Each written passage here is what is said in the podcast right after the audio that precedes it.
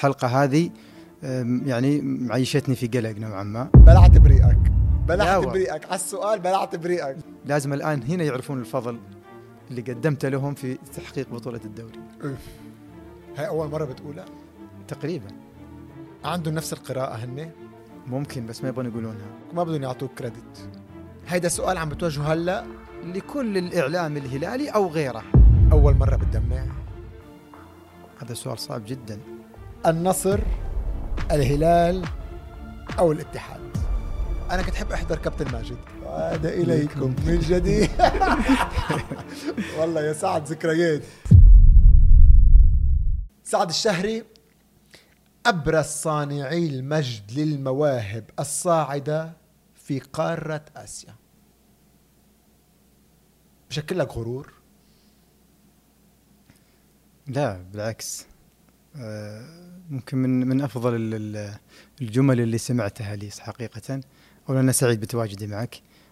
ما عندي حقيقة يعني العادة أنا أخطط، لكن الحلقة هذه يعني معيشتني في قلق نوعا ما، صعب الواحد يخطط لها. أحيانا تعرف المحاورين لما يكونون يعني قريبين منك ورياضيين، ولكن إن شاء الله أنه يعني نتعامل بشكل جيد في هذه الحلقة.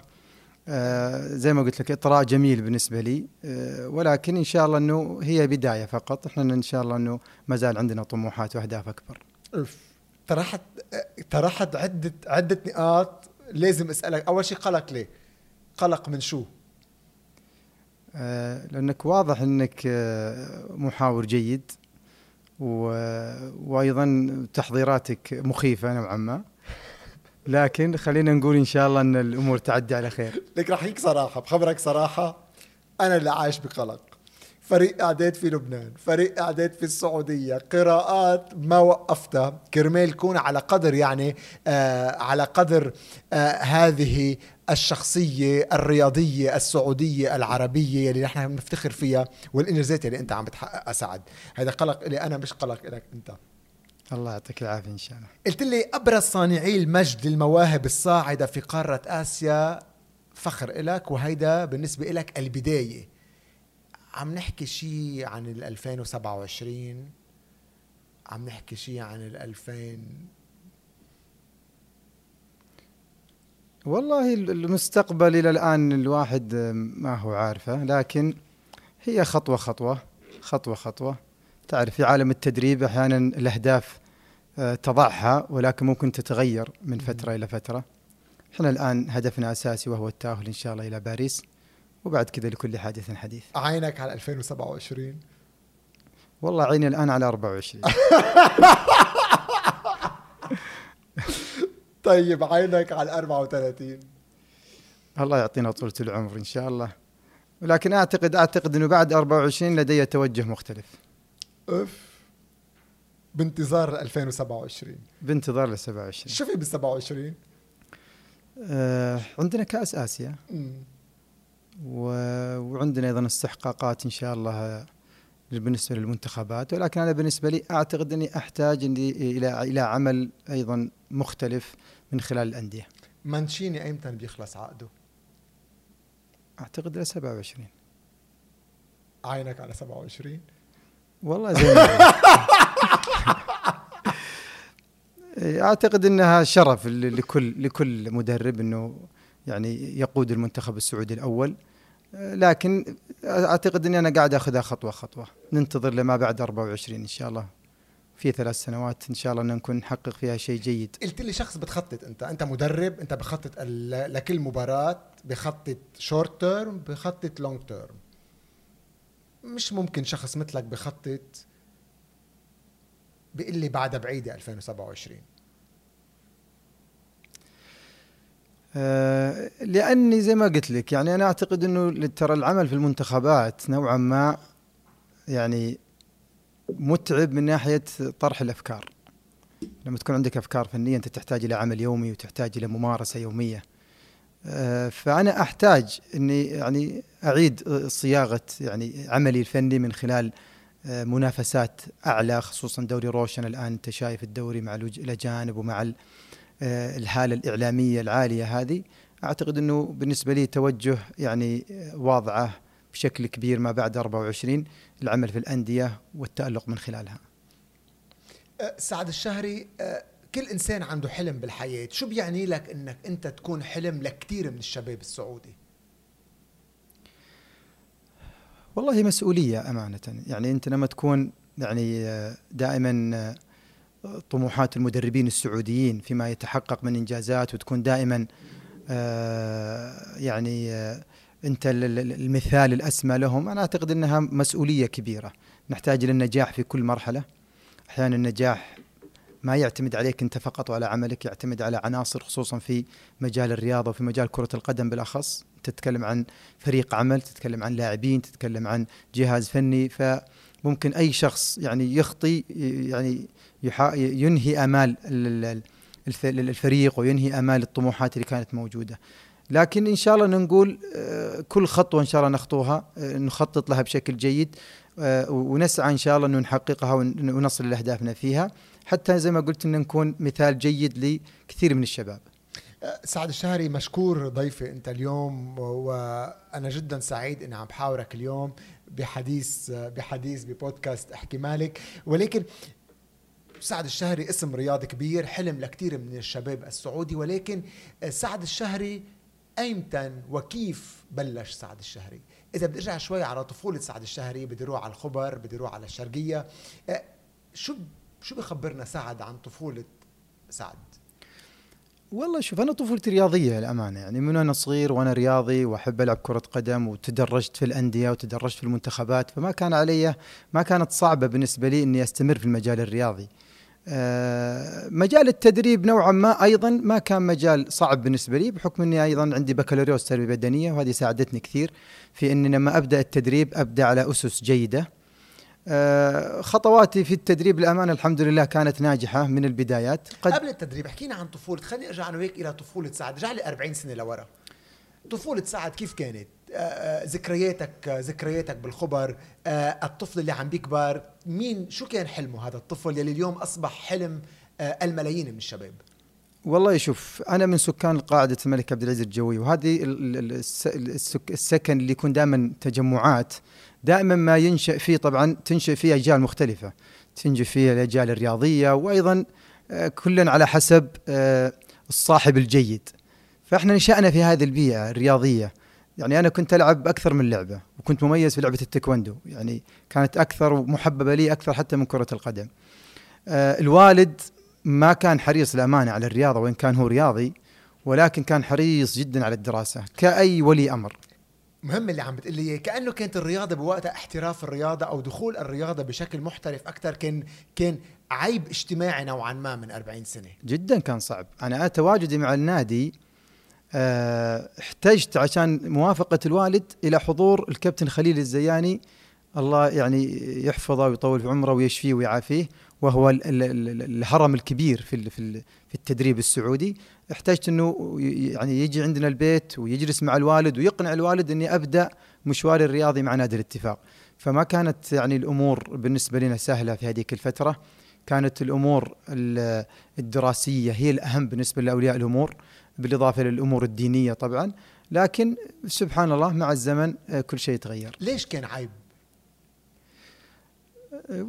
تعرف أحيانا تكون بعض الاعتقادات، أحيانا تكون بعض التوجهات، والأهم من كذا أنه كان أولياء الأمور يهتمون حقيقة في الدراسة أكثر، يعني ما كان عندهم الاطلاع الكبير هذا اللي احنا موجودين فيه حاليا، لذلك كانت الدراسة هي الأهم، يرون أن الدراسة هي المستقبل للطفل أو للابن حتى يصل إلى أهدافه. فهذا الشوي اللي كانت الأمور اللي كانت مصعبة علينا في بداياتنا. من عيب إلى حلم اليوم لأي شاب وأي مراهق وأي طفل اليوم سعودي، صار حلم بالنسبة له يكون يحترف كرة القدم ويلعب كرة القدم. رح نحكي بعد شوي عن هذه البيئة الحاضنة مع الرؤية، مع رؤية 2030، مع جهود الجبارة لوزارة الرياضة في جعل كرة القدم والرياضة بشكل عام حلم لأي طفل وأي مراهق سعودي. سعد، قلت لي أنت وطفل كنت تحب كرة القدم؟ أكيد كنت عاشق لكرة القدم، ولكن كنت ألعب رياضات أخرى أيضا، وكنت أيضا معطيها اهتماماتي، ولكن كرة القدم أعتقد أنها كانت بالنسبة لنا هي كل شيء، يعني نلعب في كل وقت. تعرف أنا شو كنت وفي كل مكان. أنا كنت أحب أحضر كابتن ماجد. وهذا لازم نحضره إحنا. لازم كابتن ماجد. لازم نحضره. أنا طفولتي في الرياض كنت أنا كابتن ماجد بالنسبة إلي، هو كان الشيء اللي أحضره بشكل منتظم وضروري، وكبر معي كابتن ماجد عن هذا الحب لموضوع كرة القدم. 100% حتى إحنا بالنسبة لنا أهداف وشوتات بسام. بسام جاي. كلنا حافظينها، لما أنا حافظينها. تتذكر الغنية؟ أذكرها. شو بتقول؟ بس صوتي مو حلو عشان أغنيها. شو ذكريات طفولة يعني؟ كابتن ماجد وعاد إليكم من جديد، وعاد إليكم من جديد. والله يا سعد ذكريات. الكابتن ماجد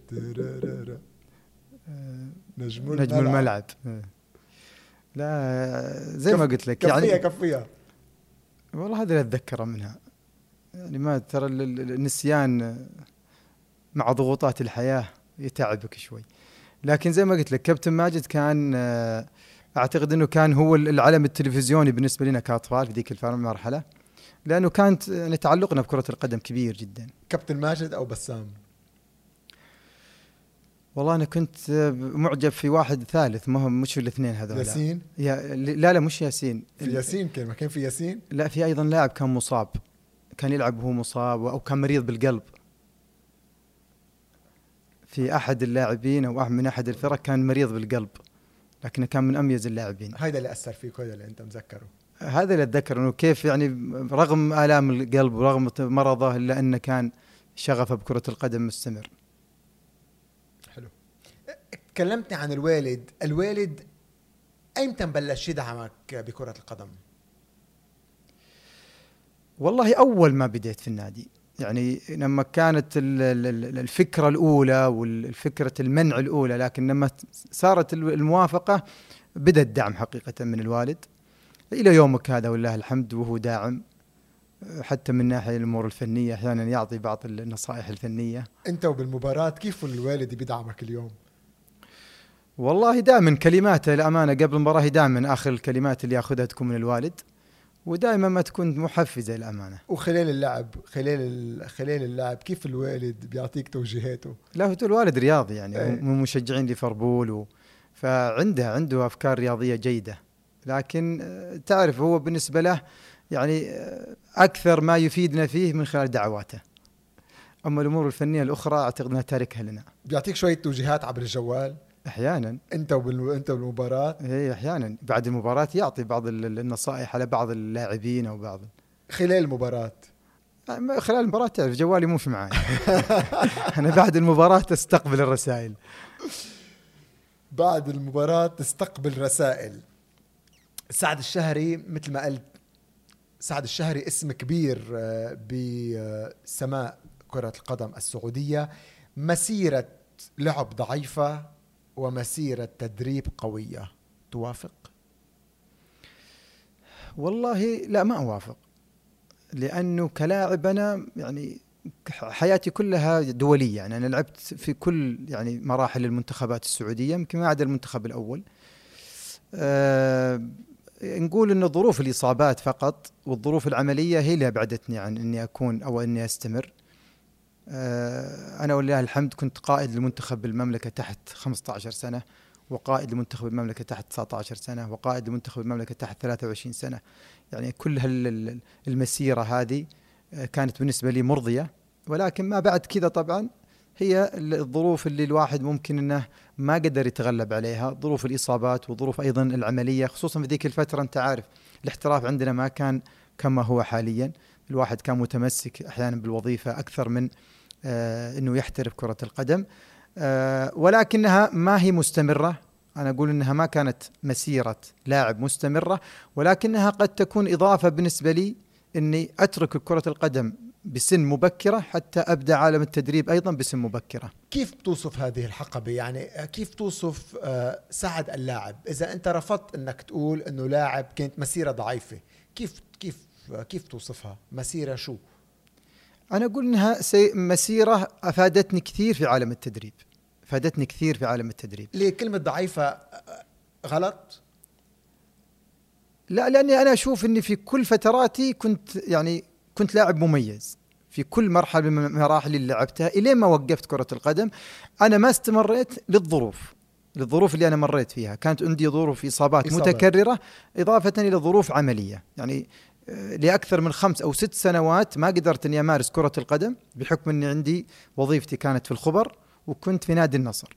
فأنت تتكلم عن 5 أو 6 سنوات، مرحلة عمرية نوعا ما مهمة بالنسبة للاعب، يعني من عمر تتكلم عن عمر 23 إلى عمر 28، أعتقد أنها الذروة بالنسبة لأي لاعب أنه يقدم كل ما عنده. فهذه الظروف فقط اللي منعتني من الاستمرارية، ولكني أعتقد أني كنت ناجح في كل فترة من فترات اللي لعبت فيها. يعني ما بتعتبر أنك عوضت مسيرة لاعب ضعيفة بمدرب ناجح جدا جدا جدا؟ أنا أقول أني عوضتها من خلال مسيرة لاعب ناقصة أكثر من هي ضعيفة، كانت ناقصة لم تستمر، ولكنها كانت بداية مولد يعني مدرب سعودي ولله الحمد من سن مبكرة. تعتبر أنه قدرت تفرض نفسك كاسم من أسماء المدربين السعوديين الخالدين، يعني مثل ما هلأ ذكرت قبل شوي خليل الزياني، ناصر الجوهر، محمد الخراشي، قادر تفرض نفسك ضمن هذه الأسماء برأيك، أو بعد بالنسبة لك بعد؟ لا، أعتقد أنه ما زال مشوار طويل، ما زال، يعني المدربين اللي فرضوا أسمائهم أخذوا فترات طويلة ومثلوا ومسكوا المنتخب الأول. أعتقد لما يعني أصل إلى مرحلة أني أكون قائد للمنتخب الأول وأحقق معاه المنجزات، من الممكن أني يعني أعتبر نفسي من المدربين اللي خلدوا أسمائهم. بال2027 2027 أو 2026 أو 2025 ممكن تكون مدرب منتخب قبل 2027. كل الأمور واردة، أتمنى إن شاء الله أنه أول شيء أحقق أهدافي الجاية هذه، ولكن تعرف المتغيرات دائما موجودة. إحنا في خدمة وطننا وخدمة بلدنا وخدمة منتخبنا في أي لحظة. وأنا مسكت المنتخب الأول قبل حتى 24، أنا كنت ماسك المنتخب في كأس الخليج، وإن كان منتخب رديف لكن أيضا كان المنتخب الأول. بيسعك أنه مدرب أجنبي يدرب المنتخب الأخضر؟ لا، شوف بالعكس، لما يكون مدرب له اسمه وحنستفيد من إمكانياته ما عندنا مشكلة، ولكن أيضا لا يهمل المدرب السعودي لأنه أيضا عنده الإمكانيات. بين خليل الزياني، ناصر الجوهر، ومحمد خراشي، مين الأقوى؟ والله كلهم أسماء كبيرة، ولكن يبقى خليل الزياني، أعتقد أنه هو اللي فتح بوابة الانتصارات للكرة السعودية وليس فقط للمدرب السعودي. الكرة السعودية ما عرفت الانتصارات بكأس آسيا والوصول إلى العالمية من خلال أولمبيات لوس أنجلوس إلا من خلال خليل الزياني، المدرب حقيقة اللي أيضا يعني ظهر في وقت الإمكانيات الضعيفة، وظهر في وقت نافس فيه من خلال نادي الاتفاق أندية كبيرة. لذلك يبقى خليل الزياني هو الهرم الأول للكرة السعودية في عالم التدريب.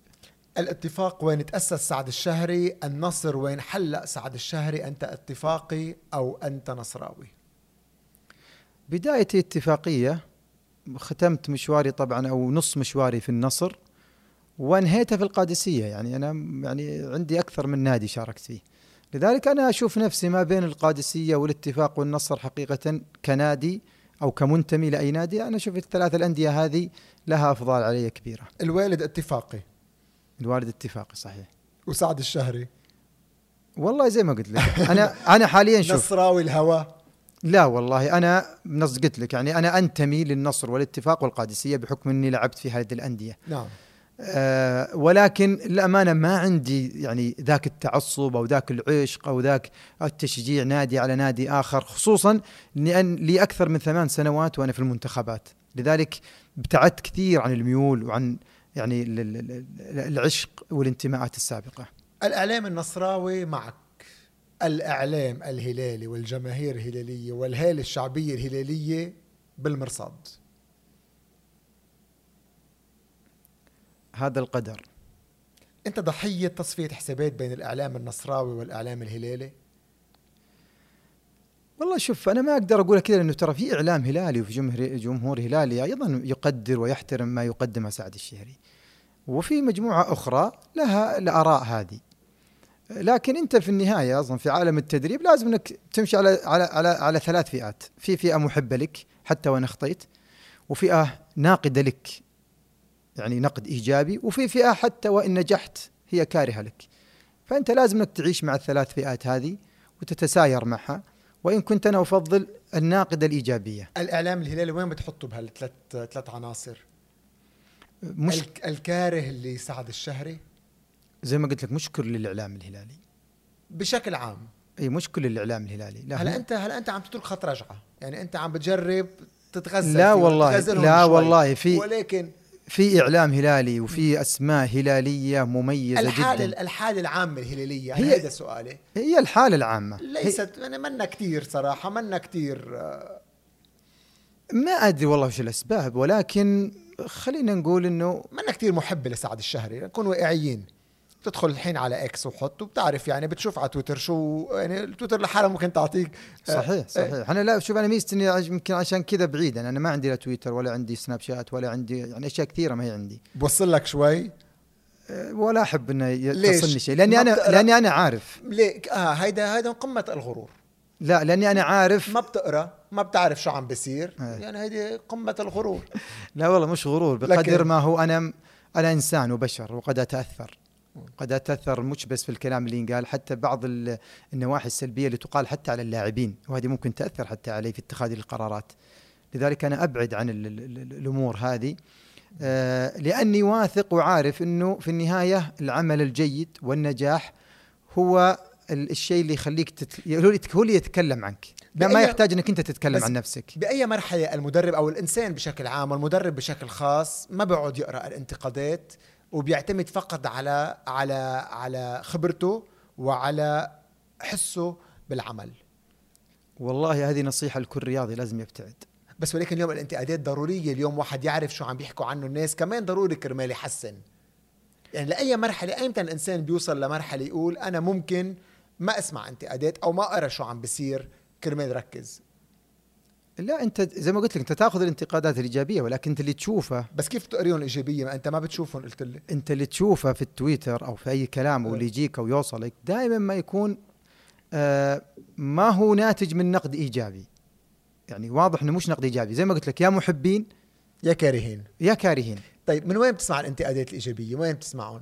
اسمعها من القريبين مني، من الاخصائيين اللي موجودين معي، الاجهزه الفنيه اللي معي، الناس اللي تعرف وتفهم في الامور الفنيه، الاصدقاء القريبين مني هم اللي يعطونك الاشياء الانتقادات الايجابيه الفنيه. مين من الهلاليين بيعطيك انتقادات ايجابيه؟ والله ترى عندي زملاء كثير هلاليين. مين بيعطيك، يعني مين انت وياه على علاقه جيده وبيعطيك يعني انتقادات ايجابيه من الهلاليين؟ شوف انا صحفي، ما عندي علاقات. طيب سمي لي حدا حلو. ولكن عندك زملاء أحيانا يكونون معك هلاليين يعطونك بعض الانتقادات اللي ممكن تسمعها. عندك بعض المدربين أيضا اللي تقدر تستفيد من انتقاداتهم الفنية. أعطيني أسماء، مثل مين هلاليين أنت بتعتمد على انتقاداتهم وبتسمع انتقاداتهم الإيجابية؟ ما يحضرني والله شوف أسماء معينة. ما بدك تورطهم؟ لا والله ما في أسماء والله معينة، لأني أنا ما عندي ارتباط وتواصل مع الإعلام، أي إعلامي كان. ليش؟ إلا بس أنت يعني بالعكس، أنت مدرب منتخب، أنت لازم تكون على علاقة مع كل الإعلاميين من كل الجهات. حلو، لكن أنا أيضا ما أخذ النقد الفني من إعلامي. ما بيحبوك؟ لا مش ما يحبوني، ما يحبون إعلامي هيني. هل الإعلامي أفهم من مدرب في الناحية الفنية؟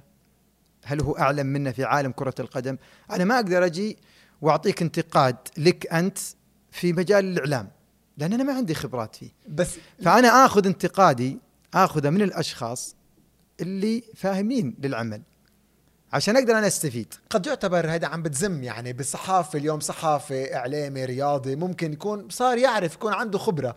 ليش عم بتقلل من أي صحافي رياضي ممكن يكون هو متابع أيضا وعنده صار تراكمات بالخبرة ويقدر يعطي رأيه بالتدريب؟ ليش يعني ليش ما بتسمع منه؟ لا هو بيعطي رأيه في الحدث اللي يشوفه، هو يعطي رأيه في مثلا في الحدث، يعطي رأيه في نتيجة، في يعطي رأيه في التشكيلة، يعطي رأيه في المجموعة، يعطي رأيه بتكتيك المباراة. ليش لا؟ شوف صعبة جدا إنك تعطي رأيك في تشكيلة معينة إلا إذا كنت أنت داخل كواليسها. لذلك احنا نقول لك انه هذا احيانا ما تاخذ النقد من اي شخص، في كواليس في التغييرات، في كواليس فيما يقال ما بين المدرب وما بين اللاعبين، في أشياء كثيرة تخفى على الإعلام وتخفى حتى للمشجع العادي، ما يعرفها إلا المدرب. لأنه لو كانت الأمور هذه سهلة ويستطيع أنه الإعلام الرياضي أنه يفهم في الأمور الفنية والمشجع يفهم في الأمور الفنية، أنت ما تحتاج مدربين تعطيهم ملايين الملايين من أجل أنهم يقودون لك فرق. بالخط العريض سعد الشهري لا أسمع للإعلام الرياضي. لا ما نقول لا أسمع، هيك قلت. لا ما نقول لا أسمع، لا هيك قلت. لا احنا نقول أنه الإعلام الرياضي يعطيك ويصف لك ما يحدث، ولكن لا يستطيع أن يفيدك فنيا من خلال الانتقاد الفني حتى تستطيع أنك تغير شيء إيجابي. يعني ما بتسمع أنت اليوم كمدرب، ما بتسمع لكلام الإعلام الرياضي. أنت اليوم بيوصف لك الحالة شو عم بيصير، أنت بتعرف الحالة شو عم بيصير، بتعرف أنت فزت بالمباراة يهدي واقع بتعرفه، لكن أنت ما بتسمع الإعلام الرياضي وما بأثر فيك الإعلام الرياضي نهائيا. أنت تبغى نوصل لها؟ لا أسمع، لأنه أنا متأكد أنه الإعلام الرياضي ينجذب مع النتائج فقط. إن كانت النتائج إيجابية حتسمع الثناء، وإن كانت النتائج سلبية حتسمع أيضا الانتقادات، ولكن كواليس العمل الفني اللي أنا أستفيد منها ليست موجودة. تحية لجرأتك. جري ما أعتقد أنها صراحة، لكنها واضحة واقعة. يعني مش كتير ناس ممكن يدخلوا بجدال مع أعلام ومع صحفيين. أنت أعطيت رأيك والانتقادات اذا اجى على كلامك الحين تتقبلها ولا ازعل من احد نهائي. بس كيف تسمعها؟ ما عم بعرف كيف تتقبلها وما بتسمعها. لا يعني ما ازعل، مثلا تكون انت اعلامي تكلمت علي مثلا، لما اقابلك في الشارع حسلم عليك ترى. يعني ما راح اكون يعني زعلان منك، بس بياثر عليك الانتقاد. اكيد ياثر. مش ياثر الانتقاد، متى يجيك ترى من نتائج سلبيه. فانا زعلي من النتيجه السلبيه بقدر ما اقدر عن الانتقاد. فانا ازعل لاني انا ما حققت شيء، بعيدا عنك أنت تنتقد. سعد الشهري وراء نقل عبد الإله العمري من وج إلى النصر، أنت كمدرب خنت الأمانة، مفروض تكون محايد. شوف الموضوع ذا ممكن تكلمنا فيه سابقا، الموضوع ذا ظلمت فيه ظلم يعني كبير جدا جدا جدا. لا لي لا ناقة ولا جمل في انتقال عبد الإله العمري نهائيا. بس ما في دخان بلا نار، صدقني. كان يعني الاشخاص اللي يعني ارادوا ان يثيروا الزوبعه في هذا الموضوع ارادوها. مين هن؟ لكن لو ترجع لعبد الله العمري نفسه وتساله، لو ترجع للمسؤول يعني الشخص اللي كان مسؤول عن انتقال عبد الله العمري، للامانه لا يعني ما لي اي دخل في الموضوع. مين لكان؟ قصه انتقاله مين حرك؟ مين ما ادري. الاعلام هو كان صحفي اعتقد، او انه اعلام رياضي فقط، قد ينتمي لاي نادي اخر، قد ينتمي، لكن مستحيل اني انا اتدخل. وزي ما قلت انك تخون الامانه اللي انت تتكلم عنها.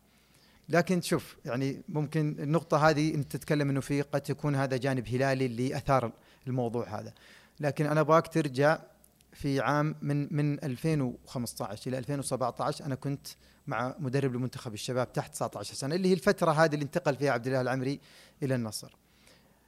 5 أو 6 لاعبين أنا أخذتهم من الأندية الصغيرة إلى المنتخب، كلهم انتقلوا إلى نادي الهلال. هنا ما في أحد تكلم في الموضوع هذا.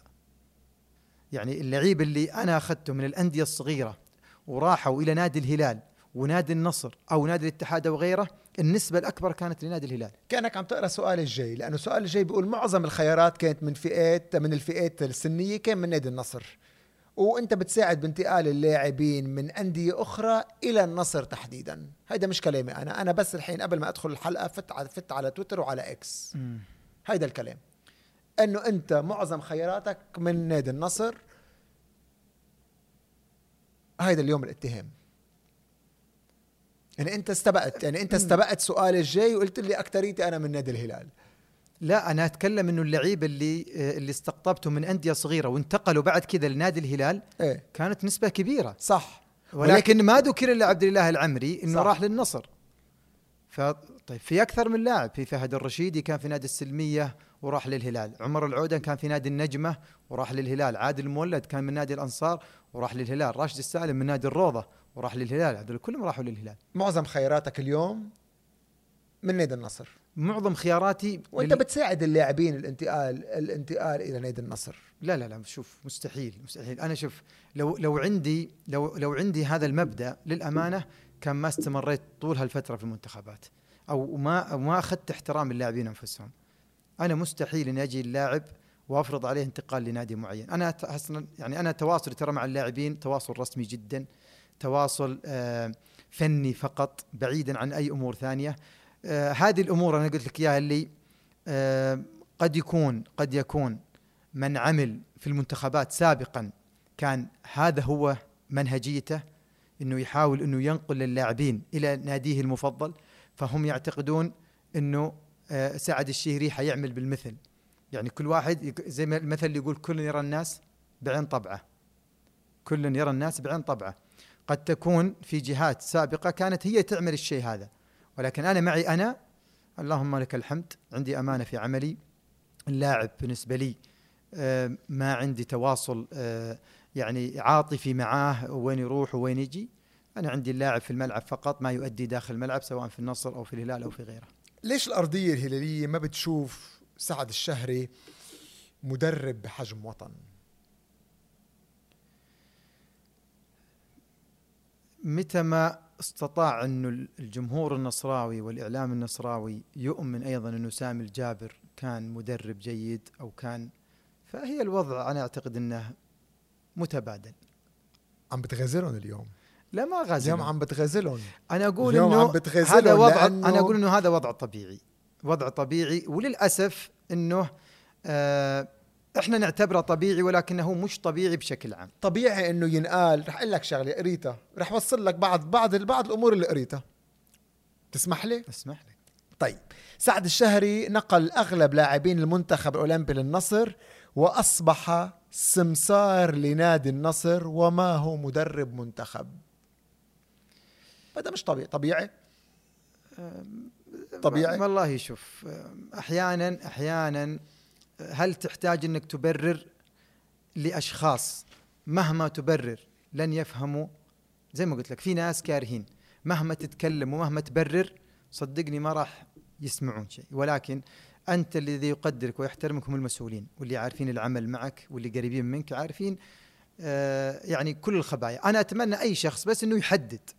منهم اللاعبين اللي انتقلوا أو سعد كان له يد في انتقالهم، عشان تكون واضحة ما تصلح المبهمة. هيدا سؤال عم بتوجهه هلأ لكل الإعلام الهلالي، لكل الإعلام الهلالي أو غيره، اللي قال أنه سعد الشهري له تدخلات في انتقالات اللاعبين إلى نادي النصر. يحدد اللاعبين، وما عندك إشكالية أنك تجي تجيب اللاعب نفسه وتأخذ منها الحقيقة والواقع.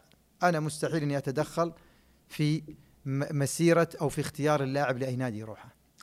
ما هو دوري. أنا أعرف أدواري. شو دورك؟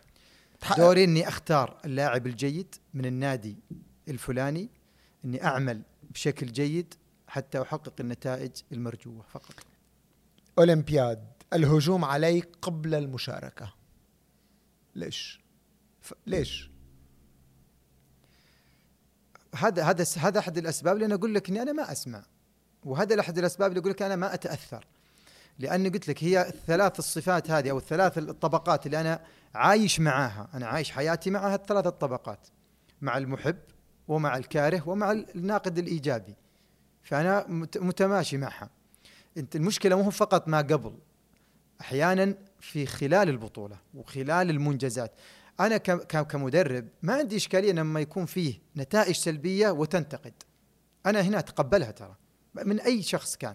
ولكن اللي أنا ما أتقبل أنه تكون نتائج إيجابية، وأنك تصل بأهدافك وتصل بالمنتخب إلى المنجزات، وهناك أيضا من يقلل. طيب، بإطار اللاعبين اللي بيسمح مشاركتهم بأعمار فوق ال 23 سنة، جبت 3 لعيبة من الهلال. جبت سالم الدوسري، بالمقابل من أفضل أطراف اليسرى خالد الغنام. جبت ياسر الشهراني، جبت سلمان الفرج بالمحور، مع أنه المحور كان مليان لاعبين مثل علي الحسن، سامي النجعي، وناصر العمران. شوف، الثلاثة الأسماء اللي ذكرتها حققوا تاريخ للكرة السعودية للأمانة، فكان يستحقون في خلال مشوارهم أنهم يكتب لهم أنهم تواجدوا في الأولمبيات. أنا هذه كانت وجهة نظري. كلاعبين لاعبين مؤثرين، يعني سالم الدوسري ما يقارن مع احترامي بأي لاعب حاليا. فأنت كنت لا يقارن بخالد الغنام. خالد الغنام لاعب شاب بذيك الفترة ولاعب صغير وما زال لاعب شاب، ولكن إضافة سالم الدوسري حتكون أكبر من إضافة خالد الغنام في ذيك الفترة. بس خالد الغنام من أفضل الأطراف اليسرى، من أفضلها، ولكن نعم. أنت في الأولمبياد تحتاج إلى أيضا الأفضل، فكنا احنا محتاجين للاعب بخبرات سالم، أيضا لخبرات سلمان، لخبرات ياسر. أضف إلى ذلك إلى تاريخ الثلاثة لاعبين وما قدموه في الفترة الماضية.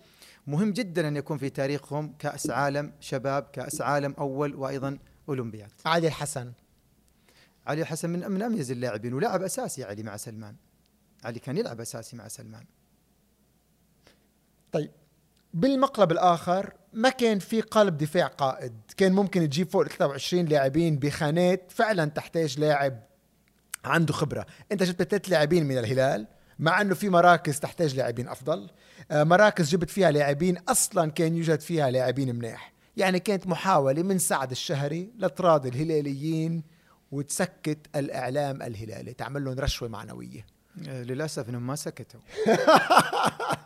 للأسف أنهم جو قالوا أخذ 3 لاعبين عشان يرهقهم. أنت عارف أنه هذا اللي وصل. يعني أنت كان هدفك تسكت الإعلام الهلالي؟ لا، أنا كان هدفي تغازلهم مثل ما عم بتغازلهم اليوم. أصل بفريق فني، على مستوى فني جيد. ياسر الشهراني طبعا كان عندنا مشكلة في خانة الظهير الأيسر، وكانت واضحة وإلى الآن موجودة، لذلك كان مهم تواجده. سالم الدوسري كان الأفضل في الناحية الهجومية في هذيك الفترة، فكنا محتاجين للاعب بنفس خبرات سالم. سلمان الفرج أعتقد أنه كان محور فريقنا واستراتيجيتنا تنبنى على لاعب مثل سلمان الفرج، فاختياراتي كانت فنية أولا، ثانيا أيضا كانت من أجل أنه هؤلاء اللاعبين على ما قدموا من مسيرة كانوا يستحقون أنهم ينالون شرف التواجد في الأولمبيات فقط. هذه هي الهدف الأساسي. اختيارات فنية تقنية بحتة جدا. وين دور الاتحاد السعودي بالدفاع عنك؟ إذا أنت ما بتقرأ هني ما بيقروا؟ الاتحاد السعودي أكبر دفاعه عني لما وقع معايا 4 سنوات بعد الأولمبياد، وهذا يكفيني. بس ما بدافعوا عنك يعني بظل هذا الهجوم عليك والانتقادات. طيب وينهم؟ شوف، احنا في البلد هذا أصبحت عندنا الحرية مطلقة ولله الحمد، فدع من يشاء يتكلم ويتحدث، ولكن هو أهم شيء أنه ما يتأثر صاحب القرار بما يتم تداوله. بس برأيك أنت ما كنت تتوقع يدافع عنك أكثر؟ والله ما أنتظر أحد يدافع. سؤال، أنت ما كنت تتوقع؟ يعني اليوم شخص عم بحقق هالبطولات، عم بيسعد الشعب بأكمله، ما بتتوقع كان دعم شوي أكثر من الاتحاد السعودي بظل بأمانة؟ والله شوف، أنا إذا بغى الاتحاد يدافع عني من خلال تجديد العقد اللي صار، أو من خلال احترام العقود اللي بيننا، هذا أهم شيء بالنسبة لي. هذا الرد، أنت لما الآن بعد الأولمبيات وكل السلبيات اللي هم يعتقدون أنها سلبيات، أنا بوجهة نظري قدمنا أولمبيات من أفضل الأولمبيات اللي قدمناها.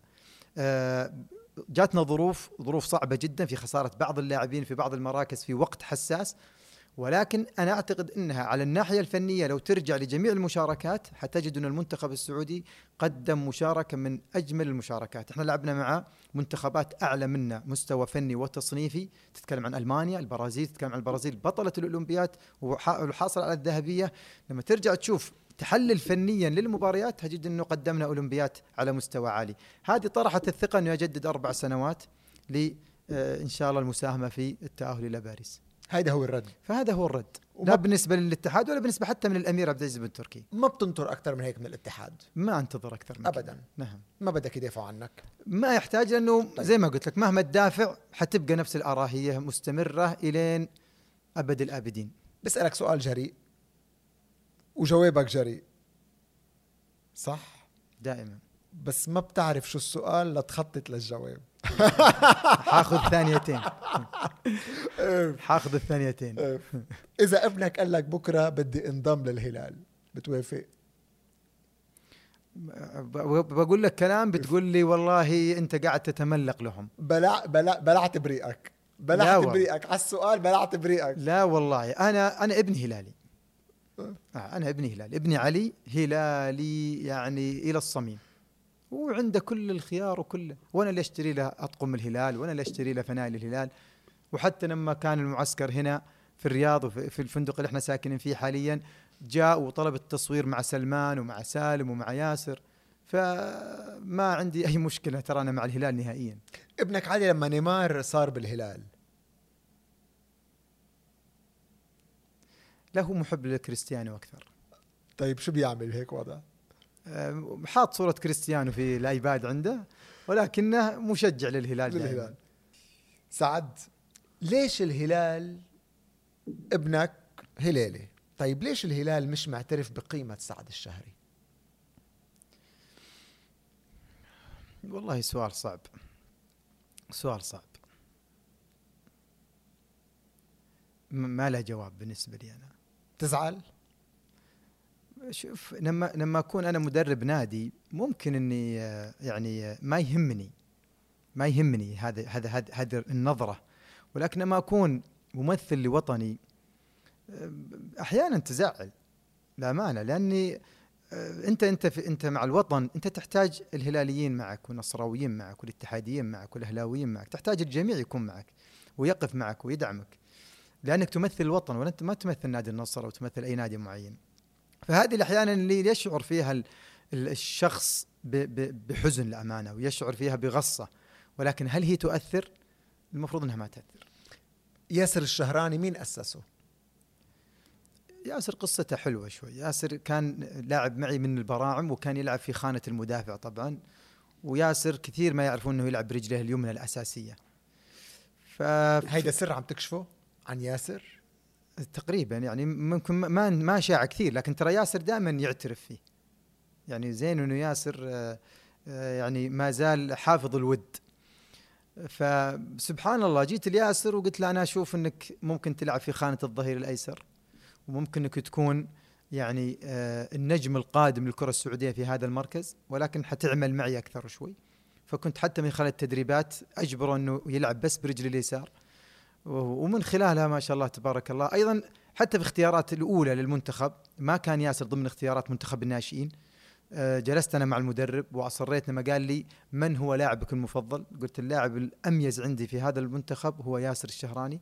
ما كان واضح ياسر كثير، ولكن يعني اللي كان واضح بالنسبة لي أنه شخصية ياسر مختلفة، أداءه مختلف، فهمه التكتيكي والفني أيضا مختلف، وسبحان الله يعني من انضمامه لهذاك المنتخب وياسر الشهراني في المنتخبات إلى يومنا هذا. شو في سر تكشف لنا عن ياسر الشهراني العالم ما بتعرفه؟ والله شوف، ياسر ما في سر بقدر ما هو لاعب خلوق جدا، ولاعب ما وصل لهالمرحلة هذه إلا أنه يعني متأسس من بيت أيضا جيد، ومن بيت مثالي جدا. ممكن الصعوبات لقيناها مش مع ياسر، لقيناها مع أخو ياسر أيضا لاعب جيد، لكن أيضا لقينا صعوبات في أنه يكون معانا في المنتخبات في هذيك الفترة، لدرجة أنه رحنا وتوسطنا مع ياسر، يتوسط عند والدته وعند والده، لين ما أخذناه وكان معانا في نادي القادسية في ذيك الفترة كلاعب. فياسر ما كان عندنا إشكالية كثيرة معه، لكن إشكالية كانت مع أخوه للأمانة. يعني تستغرب أنه لاعب وياسر وصل لهالمرحلة، وما زال الوالد مثلا حريص أنه الابن الثاني ما يدخل المجال الرياضي. ففي ذيك الفترة زي ما قلت لك الصعوبات اللي كانت موجودة كانت يعني متعبتنا شوي. ياسر الشهراني بيعترف بجميلك؟ أي 100%. طيب الهلال بيعترف بهذا الجميل؟ لا شوف، ياسر الشهراني وقتها كان قد ساوي طبعا، يعني ما كان واللاعبين شوف، بس الحين الهلال اي لاعب، شوف اي لاعب هلالي بيعترف الهلال انه انت لك جميل في تاسيس ياسر الشهراني. اي لاعب هلالي حيعرف، وعمل معي حيعرف انه فيه ود ومشاعر متبادله ما بيني وبين اللاعب. اما الهلالي او الجمهور او الاعلام ما بيدي شيء انه يعني يكون مثلا وفي مع ما قدمت اللاعبة. يعني انت عم بتقول الهلال لا يعترف بجميل سعد الشهري فيما يتعلق بياسر الشهراني؟ لا شوف، خلني اقول لك الهلاليين عشان يعرفون جميل سعد اكثر، الموسم ما قبل الماضي لما الهلال حقق بطولة الدوري، الهلال لعب مع الفيصلي المباراة الأخيرة واللي لازم يفوز فيها، وكان الهلال يعاني من جميع مراكز خط الدفاع انه ما عنده ولا لاعب في الدفاع. في بطولة آسيا اللي حققناها سعود عبد الحميد انا لعبته مدافع، فلما جات المباراة الأخيرة هذه اضطر الهلال انه يلعب سعود عبد الحميد وين؟ مدافع. فمن اللي جهز سعود عبد الحميد مدافع طول ذا الفترة في كأس آسيا؟ سعود عبد الحميد من أفضل المدافعين، فلما جات المباراة الحاسمة للهلال لعب سعود عبد الحميد مدافع وفاز الهلال في هذيك المباراة وحقق الدوري. فأنا أشوف أنه لازم الآن هنا يعرفون الفضل اللي قدمته لهم في تحقيق بطولة الدوري. هاي أول مرة بتقولها؟ تقريبا أول مرة أقولها وأفصح عنها، لكنها كثير تكلموا فيها، لأنه جاتني انتقادات ليش سعود عبد الحميد يلعب مدافع، هو سعود عبد الحميد مركزه كلاعب ظهير، ولكن لعب مدافع في ذيك البطولة. متى احتاج الهلال في المباراة الحاسمة؟ احتاج أنه يلعب مدافع، فلذلك خذ لاعب جاهز وكان من أفضل اللاعبين في المباراة كمدافع. عندهم نفس القراءة هن؟ ممكن، بس ما يبغون يقولونها. ليش؟ زي ما قلت لك ما بدهم يعطوك كريدت. والله إن شاء الله أن الكريدت يجيني إن شاء الله. من الصراع الهلالي النصراوي إلى النجاحات وإلى العالمية مع سعد الشهري.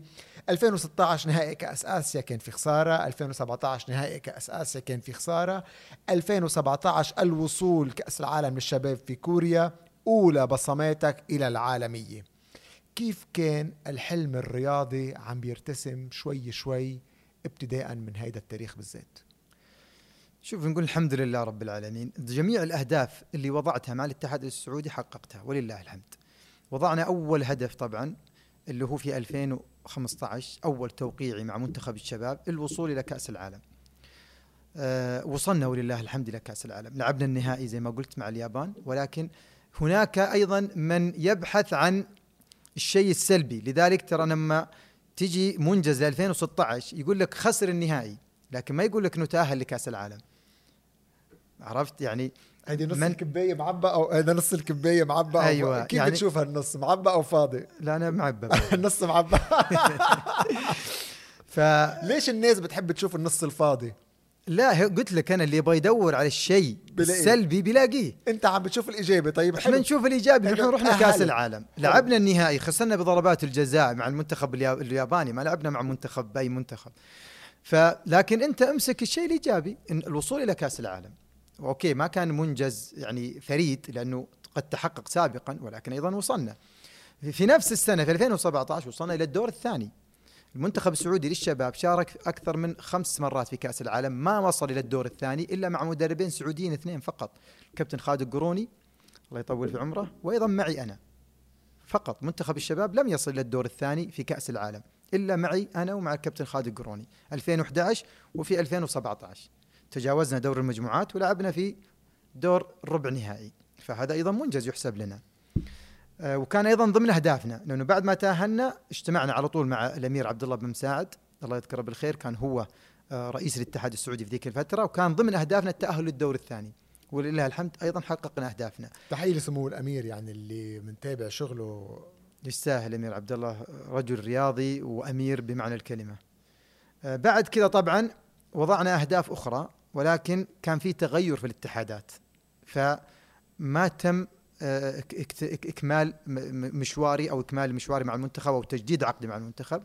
وضعت هدف آخر مع نادي الاتفاق ولله الحمد، دربت نادي الاتفاق وأخذت الفريق من الفريق يصارع على الهبوط من المركز الأخير، أنهينا الموسم في المركز الرابع. أنك تقارع الأندية الهلال والنصر والاتحاد والشباب وتصل وتحقق هذا المنجز.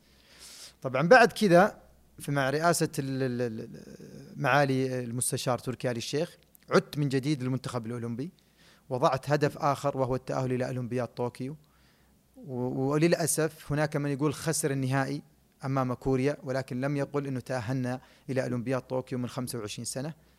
فكانت أيضا هذا الهدف الآخر اللي وضعته لي الحمد لله وأيضا تحقق. بعد كذا الآن احنا عندنا هدف أساسي وهو التأهل إلى أولمبياد باريس.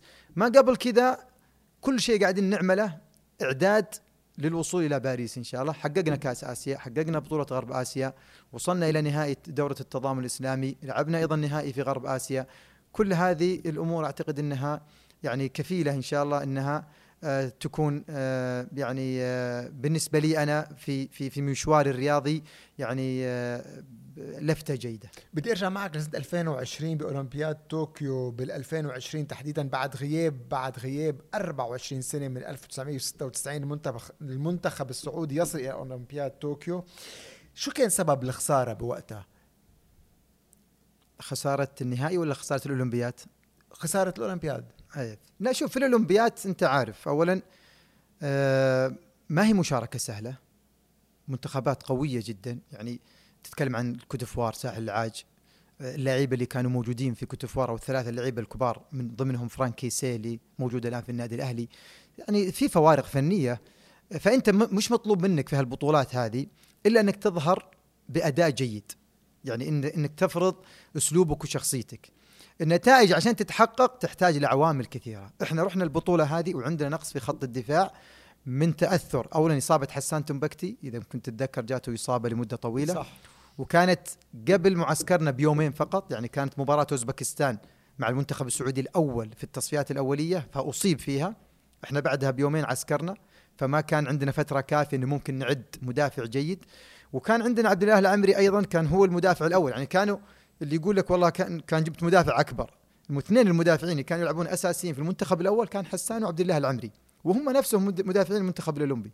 فاحنا افتقدنا الحسان وافتقدنا لجاهزيه عبد الله العمري، فكانت مؤثره من خلال النتائج، ولكن كاداء فني احنا راضين عن الاداء الفني. شو بتكون رده فعل المدرب لما الفريق بيكون بمجموعه صعبه؟ شوف، احيانا المجموعات تسهل في في في وصولك الى مرحله ابعد، لذلك المجموعه الصعبه تدخلك في امور فنيه يعني لابد انك تعمل حسابها. يعني احنا لما لعبنا مع هالمجموعه كنا حريصين انه كيف نتطور في عمليه استحواذنا على الكوره، لانك انك تلعب مع فرق قويه الكوره ما راح تكون معك، حتلعب دائما على رده فعل، حتلعب دائما على انك تكون مدافع فقط. انا حاولت بعد خبراتي في كاس العالم اني اغير هذه المنهجيه لما نلعب على مستوى عالي، انه نكون اقوى واقدر بالكوره وليس فقط في الحاله الدفاعيه. في كاس العالم 2017 كنا جيدين دفاعيا لكن ما كنا جيدين بالكوره كثير، رغم كذا وصلنا للدور الثاني. ولكن في الاولمبياد انا بالنسبه لي وقلتها كثير، كنا افضل بالكوره ولكن لما كنا جيدين دفاعيا فما تاهلنا.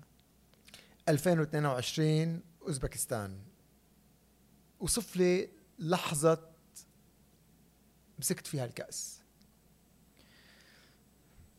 والله شوف، كثير كان يعتقد أنه في عقدة بالنسبة لسعد الشهري النهائيات، ولكن أنا ما كنت شايفها كذا، بحكم أني أنا محقق دوري مع القادسية شباب، وأيضا محقق دوري عام مع النصر، فمحقق بطولات قبل كذا، فما هي عقدة عندي أني أوصل للنهائي، لأنه كان ثالث نهائي لي.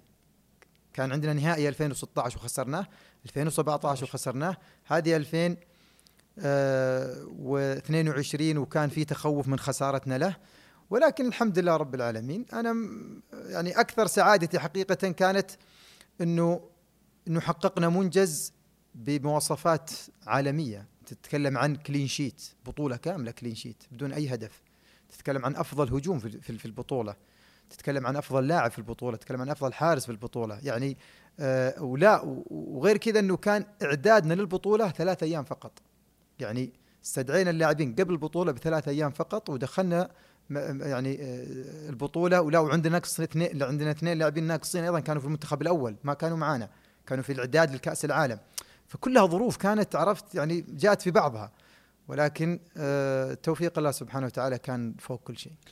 مين له فضل بهذا النجاح؟ الجميع. شوف، أي نجاح خاصة في منظومة عمل جماعية له أطراف، والأطراف ترى مش في الأطراف قريبة، يعني مش بس الأطراف القريبة، ما تتكلم عن جهاز فني، ما تتكلم عن جهاز طبي، عن جهاز إداري، عن لاعبين، عن مسؤولين، اتحاد سعودي، وزارة، تتكلم عن عائلة، تتكلم عن زوجة، تتكلم عن أولاد، تتكلم عن أخوان، عن أب وأم، أحباب وأصدقاء، هم كلهم سر في النجاح. يعني أنا ما ألعب مباراة إلا بعد ما أرسل رسالة وأطلب فيها الدعوات من جميع المحبين برسالة جماعية، طيب لمين بترسل؟ للوالد، الوالده، للزملاء. جروب واحد هو؟ جروب واحد انا مسويه او مجموعه واحده انا مسويها. مين هن هالاسماء؟ والله شوف بجيب لك الجوال.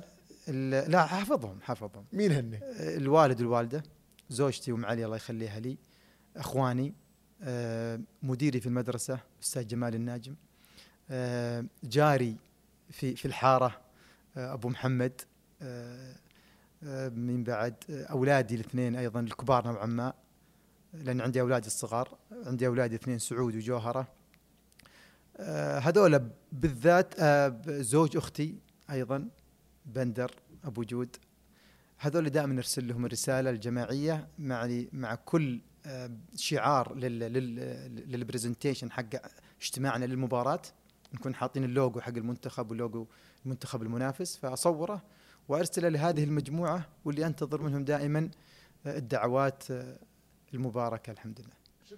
شو بتكتب لهم تحت الصوره؟ دعواتكم لنا بالتوفيق فقط ووقت المباراه طبعا. فهذه الاطراف ترى كلها مساهمه في النجاح. ليش دمعت؟ لا لانه تذكرت يعني احد اللي كان ايضا لهم يعني بصمه في نجاحاتي وكان يحب نجاحاتي، اللي هو اخي المتوفي تركي الله يرحمه. طبعا التاثير كان في تاهلنا حقيقه للاولمبيات، لانه كان قبل يعني وفاته كانت قبل التاهل، فكان يعني مكالمتي للوالده ما بعد التاهل يعني كانت صعبه جدا، انا وياها نزلنا في يعني في انهيار تام، لانه نتذكر دائما كان في كل بطوله تلقاه معي، في كل بطوله داعم لي، في كل بطوله محارب في التويتر ويدافع عني بشكل كبير، والرغم اني كنت اقول له لا يعني لا تدخل، خليك يعني اهدى، ولكن كان مقاتل شرس في الدفاع عني، فخسرناه حقيقه ما بعد كذا. وفي كل بطوله انا احققها يعني لازم اتذكرها فيها. الله يرحمه تركي، ايمتى اكثر شيء بتتذكره؟ ايمتى اكثر شيء انت بحاجه له اليوم؟ انا اتذكره في كل وقت والله، في كل صلاة وفي كل سجدة، لكن أحزن في كل إنجاز أنه ما يكون موجود، لأني أشعر مدى الفرحة اللي كانت تغمره في كل نجاحاتي السابقة، بعيدا عن إخواني كلهم يفرحون، ولكن هو كان مختلف كليا. شو كان تغير اليوم إذا تركي إلى جانبك كان؟ والله أشياء كثيرة، لكن أكيد أنه كان حيجي ضغط وسكر من الردود اللي دائما كان يعني يستقبلها بقساوة من التويتر، لكن إن شاء الله ننقل الأمور تصبح الأفضل. الحين إن شاء الله ما في متابعات خاصة من أهلي، أنا بالنسبة لي قلت لك ما أتابع، ولكن إن شاء الله إنه أهلي ما يتابعون بشكل متواصل. الحين لما تدعي له لخيك شو بتقول له؟ والله الدعوة اللي يستحقها كل ميت، الرحمة والمغفرة، وأن يكونون إن شاء الله في مكان أفضل مما كانوا فيه. بس من سعد الأخ إلى تركي الأخ، والله صعبة الكلمات، تعجز عن فقدان الأخ، وخصوصا يعني إحنا ما فقدنا، يعني أنا وصلت إلى عمر 40 سنة أو 38 سنة وقت وفاته، وما جاتنا وفاة قريبة يعني من شخص قريب جدا، أخ، أب، أم، ففجأة بعد 40 سنة وتجيك وفاة من شخص قريب ما تعودت عليها، ابن أو ما جاتنا الأشياء الصادمة هذه، فكانت صدمة للجميع للأمانة، كان فيها انهيار تام بالنسبة لنا، لكن نقول الحمد لله على كل حال. شو الكلمة اللي ما قلت له إياها لخيك بتحب تقول له إياها اليوم؟ والله الكلمات كثيرة، الكلمات كثيرة، أنك تعرف أحيانا الحياة ومشاغلها تأخذ الأخوة بعيدين شوي عن بعض وعن تقاربهم، ولكن ولله الحمد يعني كان بيننا يعني علاقات. بس شو الشيء اللي ما قلت له اياه بتحب تقول له اياه اليوم، او يمكن مش انشغالات الحياة ما خلتك تقول له اياه لخيك واليوم تندم؟ والله اقدر اقول اني فقدته في كل منجز، في كل خطوة نجاح انا افتقد لاخي تركي كثير.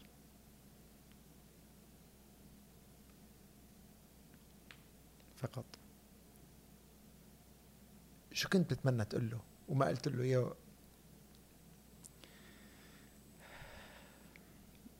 ما في شيء محدد، ولكن زي ما قلت لك انا يعني الشيء اللي ممكن ما اللي اللي اللي انا يعني متاكد منه اني افتقدت لاحد اخواني اللي كان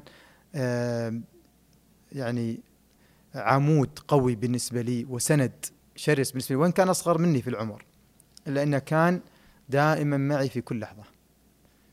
فنقول الله يغفر له ويرحمه ويتجاوز عنه، هذا اهم شيء الان. الله يرحمه.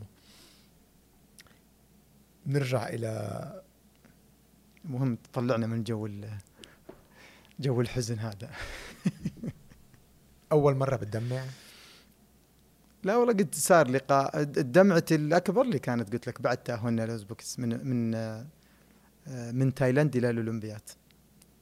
هنا شعرت بمشاعر، وكل ما يتحقق شيء يبدا على طول هو في الذاكره الاولى.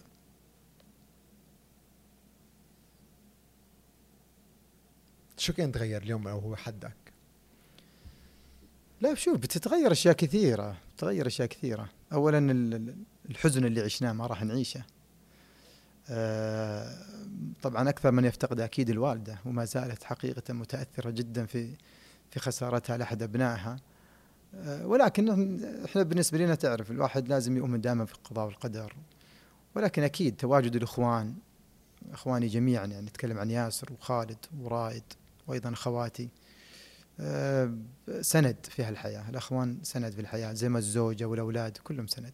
مع مرور الوقت الوجع بيزيد او الوجع بخف؟ والله يزيد في حالات ويخف في حالات، يعني عمر وجع الفقدان يعني ما يروح، لكن تعرف مع الإيمان بالقضاء والقدر وإيماننا أنه كلنا في طريق أصلا متجهين إليه، فالواحد أحيانا تهون عليك شوية مصائب الدنيا.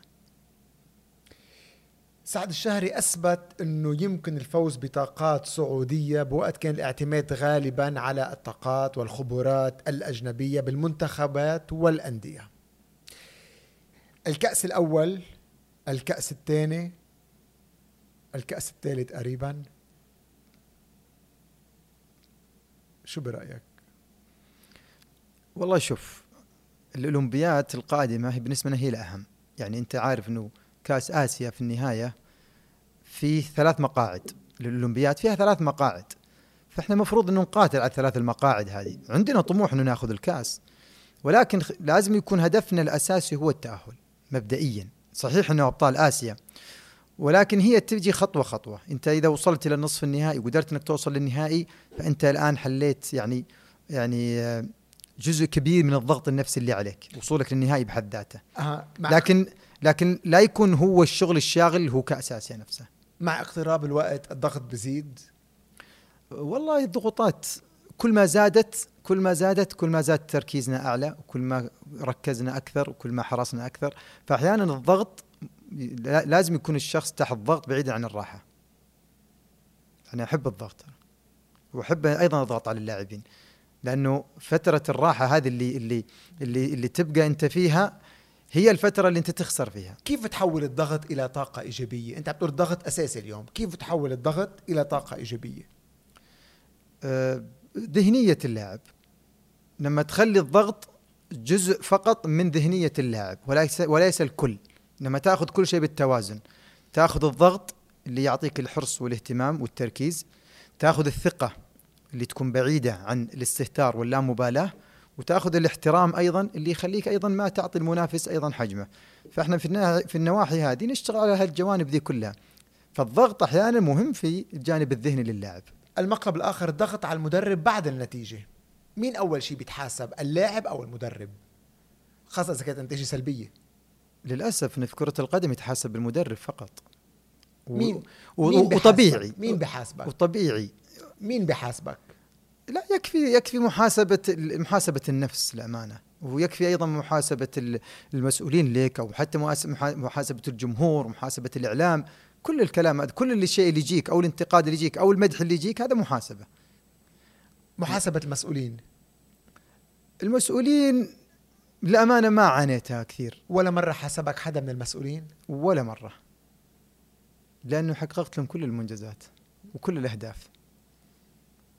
كل اهدافي مع المسؤولين حققتها ولله الحمد. طيب الضغط النفسي الاكبر تفضل. لو ما تحقق شيء في الاولمبيات اكيد اني حتقبل المحاسبه. من مين؟ من الجميع. من مين بتسمع؟ من المسؤولين. يعني مين من المسؤولين بتسمع وبتاخذ انتقاده يعني بتاخده فعلا بمحمل الجد؟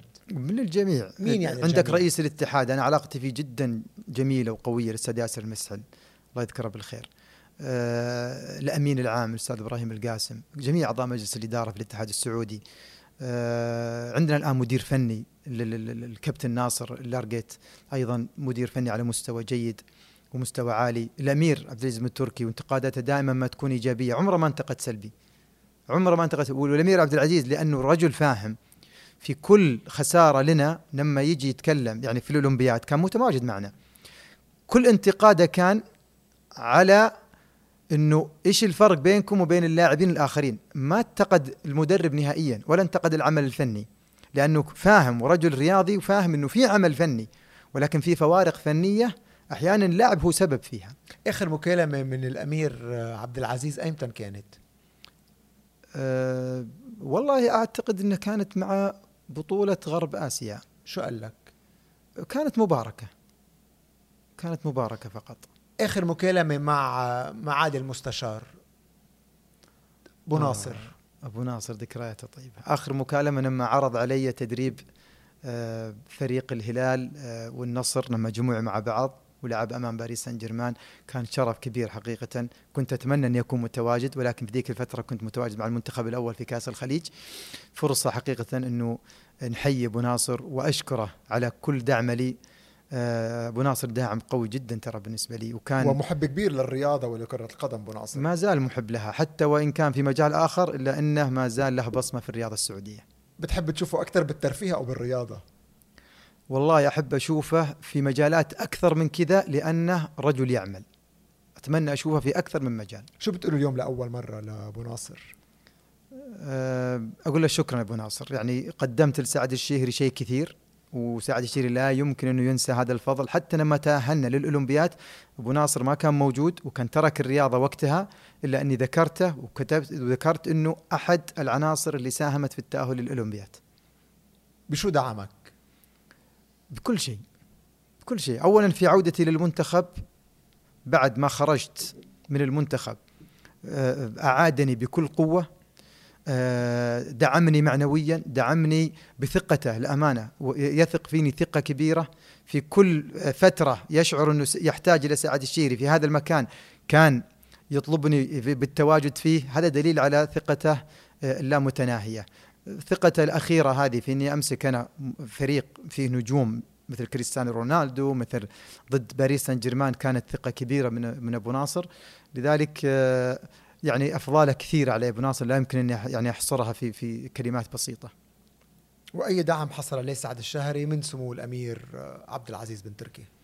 تواجدي حاليا هو دعم الأمير عبد العزيز. الأمير عبد العزيز داعم لي يعني من بعد ما تولى هو المسؤولية ومن بعد ما صار هو في الرياضة السعودية، يعني داعم قوي بالنسبة لي، داعم أيضا الاتحاد السعودي، داعم أيضا بالنسبة لي. أنا تجديد عقدي ل4 سنوات ترى ما كان إلا بمباركة من الأمير عبد العزيز. الاتحاد السعودي كان من الصعب أيضا أنه يجدد عقد خاصة المدرب أولمبي، لأن احنا تبع اللجنة الأولمبية، إلا بمباركة من الأمير عبد العزيز اللي رحب بالشيء هذا ودعم الشيء هذا، فله كل الشكر والتقدير. أهمية وجود الأمير عبد العزيز على رأس الوزارة، على رأس وزارة الرياضة اليوم، شو هو؟ مهم جدا. من أي ناحية؟ من ناحية أنك أنت تعمل وأنت مرتاح. أنا قاعد أعمل كمدرب وأنا مرتاح أنه هذا الشخص على الأقل حتى لو اتخذ قرار فيما يخصني أنا حيكون قرار حكيم، لأنه شخص فاهم، ما عنده ردة الفعل اللي تكون ردة فعل جمهور أو ردة فعل إعلام. رجل فني فاهم ما يحصل داخل الملعب، عارف وين المشاكل للكرة السعودية وللرياضة السعودية، وقاعد أنه يحلها بطريقة مثالية. فعلا تحية للأمير يعني اللي أخذ الرياضة إلى مكان آخر يعني مؤخرا، ولفريق العمل بوزارة الرياضة أيضا، فريق عمل كامل متكامل، والشغل اللي بيشتغلوه بوزارة الرياضة فعلا يحيوا على هذا العمل الجبار. وتحية لمعالي بدر القاضي وأدوى العريفي، يعني فريق كتير كبير عنده إياه الوزير، وفعلا عم بيعملوا عمل جبار في الوزارة اليوم. أي بس مالك، لكن لا تنسى أن الأمير محمد بن سلمان له دور أساسي. هي الرؤية. الأمير محمد بن سلمان ترى كان ملهم لنا جميعا، يعني إحنا الآن في أي مشاركة دائما وإحنا نشارك ترى نضع يعني كلمات الأمير محمد دائما قدامنا، إنه كيف يبغى المملكة العربية السعودية هي الرائدة والأولى دائما. ترى هذه هي اللي قاعدة تعطينا مسؤولية وتعطينا دافع، لذلك ترى حتى المسؤولين الوزير رئيس الاتحاد كلهم ماشيين على هالمنهجية هذه، كيف يرتقون، لأنه في شخص لأمانة أيضا محب للرياضة فوقنا كلنا ومتابع وملهم لنا جميعا، وفي رؤية بالآخر والكل عم بيشتغل لتحقيق الرؤية. صحيح. ليش رفض سعد الشهري تدريب النصر 3 مرات؟ وسؤال جميل هذا. النصر شوف الفترة الأولى طبعا كانت في فترة 2016، كانت الفترة هذه عندي هدف أساسي وهو التأهل مع المنتخب الشباب. زي ما قلت لك أنا أحب أخطط لمسيرتي، ما أحب الأمور اللي تجي مفاجئة. الأمور اللي تجي مفاجئة بالنسبة لي يعني تصدمني نوعا ما، خاصة في مجال كرة القدم أو حتى في مجال التدريب. المرحلة الثانية عندي عقد مع الاتحاد السعودي، فكنت محترم عقدي فيها، يعني مرة الثانية والثالثة وحتى الأولى. لكن ممكن الفترة الأولى الواحد يقول يعني بحكم بداياتي في التدريب والله أروح أدرب النصر، يعني فرصة، يعني خوف من الفشل. ما هو خوف من الفشل بقدر ما هو أنه أبغى أمشي خطوات ما تبعدني نهائيا عن مجال التدريب. كان عندك ثقة بإدارة النصر بوقتها أو كان في خوف من إدارة النصر مشان هيك تريست أنك تكون أنت مدرب النصر؟ لا، لأنه الثلاث عروض جاءتني من إدارات مختلفة، فما كان عندي مشكلة مع إدارة، بالعكس إدارة الأمير فيصل بن تركي كانت إدارة مثالية بالنسبة لي أنا، لأن أنا حققت دوري شباب النصر في ذيك الفترة. الإدارة اللي بعد كذا، لكن أنا مشكلتي فقط مع نادي النصر أنه كان عندي التزام بالعقود اللي موجودة عندي، يعني أنا لو كنت مدرب متفرغ من الممكن أني أكون مدرب للنصر في أحد المراحل الثلاثة هذه، ولكن عندي التزام بالعقد. ومش بس ترى النصر، يعني أنا جاني عرض حتى من الوحدة وجاني، وحتى أذكر عن طريق معالي المستشار، ولكني أيضا اعتذرت لأني حاب أني ألتزم بعقدي. شو إجيك من قبل معالي المستشار؟ في فترة من الفترات أعتقد أنه كان مستشار عضو شرف في نادي الوحدة. نعم. فكان الوحدة محتاجة لمدرب في ذيك الفترة، فطرح علي الأمير أبو ناصر الرغبة، يعني حتى قال أنك فترة وترجع، ولكن أنا وضحت لأبو ناصر أنه الفترة ضيقة وعندنا تصفيات، فاعتذرت بطريقة يعني مؤدبة أنه حاب أني أكمل مع المنتخب وأركز في عملي في المنتخب. فمش ترى النصر فقط، وأكثر أكثر من نادي، الاتفاق أيضا عرض علي في فترة من الفترات. تفهم أبو ناصر وقتها؟ تفهم جدا، أبو ناصر متفهم، لا بالعكس تفاهم بعده، وما زالت يعني العلاقة مستمرة معي مع أبو ناصر، خاصة زي ما قلت لك في يعني طلب الأخير في تواجدي كمدرب مع الفريق الهلال والنصر ضد باريس سان جيرمان. فما عندي رفض أنا بقدر ما هو احتراما للعقود، احتراما لعقدي، وأيضا لما تروح تدرب نادي مثل النصر مثل الهلال مثل الأهلي مثل الاتحاد تحتاج أنك تروح وانت صافي الذهن وأمورك يعني تكون مرتبة أكثر. ممكن تدرب الهلال؟ ممكن غزل؟ لا والله، عم تغزل فيهم اليوم كثير، عم تغزل والله فيهم. بالعكس، الهلال نادي كبير والنصر نادي كبير والاتحاد نادي كبير والاهلي انديه منافسه. انا بالنسبه لي لما ابدا واقرع باب الانديه اتمنى اني اقرع الانديه المنافسه، لانك انت حتصنع الاسم والمنجز من خلال الانديه المنافسه. شو بيعني لك على الصعيد الشخصي لما صار في مطالبه اعلاميه، مع انه ما بتحب الاعلام الرياضي، مطالبه اعلاميه مطالبه جماهيريه انه سعد الشهري يقود الفريق الاخضر بعد الفيرونار؟ والله شوف بالنسبه لي شعور رائع، لكن انا اشوف انها طبيعيه، معظم اللاعبين ترى موجودين الآن كلهم يعني تدرجوا على يدي في فترات سابقة. فأنت إذا تتكلم، إذا لو كانت البطولة قريبة كان من الممكن الاتحاد السعودي يتخذ القرار هذا. الاتحاد السعودي ترى ما عنده مشكلة أنه يتخذ مثل هذا القرار، وعنده ثقة في سعد الشهري. في تخطيط مع الاتحاد السعودي أنه سعد الشهري يقود المنتخب قريباً؟ ممكن يكون عندهم هم التخطيط هذا، بس ما في شيء بيني وبينهم، لكن أنا أثق ثقة تامة أنهم متى ما يعني شعروا أنهم يحتاجون لسعد الشهري أنهم حيتخذون هذا القرار. يعني ممكن بال2027 بعد انتهاء عقد مانشيني؟ ليش لا، ممكن. لكن أنا في المرحلة هذه أيضا أحتاج أني أروح لمنحى آخر، أحتاج أني أوصل مع أحد الأندية وأحقق بطولة الدوري. يعني متريس، يعني منك مخطط له؟ لا لا، المنتخب الأول نعم، ما عندي تخطيط حاليا كثير عليه. إذا حكوك ب2027 بتقول لهم لا لأنه أنا مني مخطط؟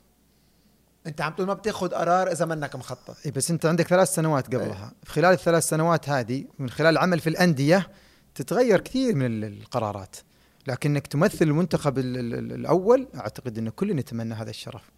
فإذا وجاء إن شاء الله في عام 2027 ليش لا؟ إن شاء الله تكون موجود في توقيع العقد معي.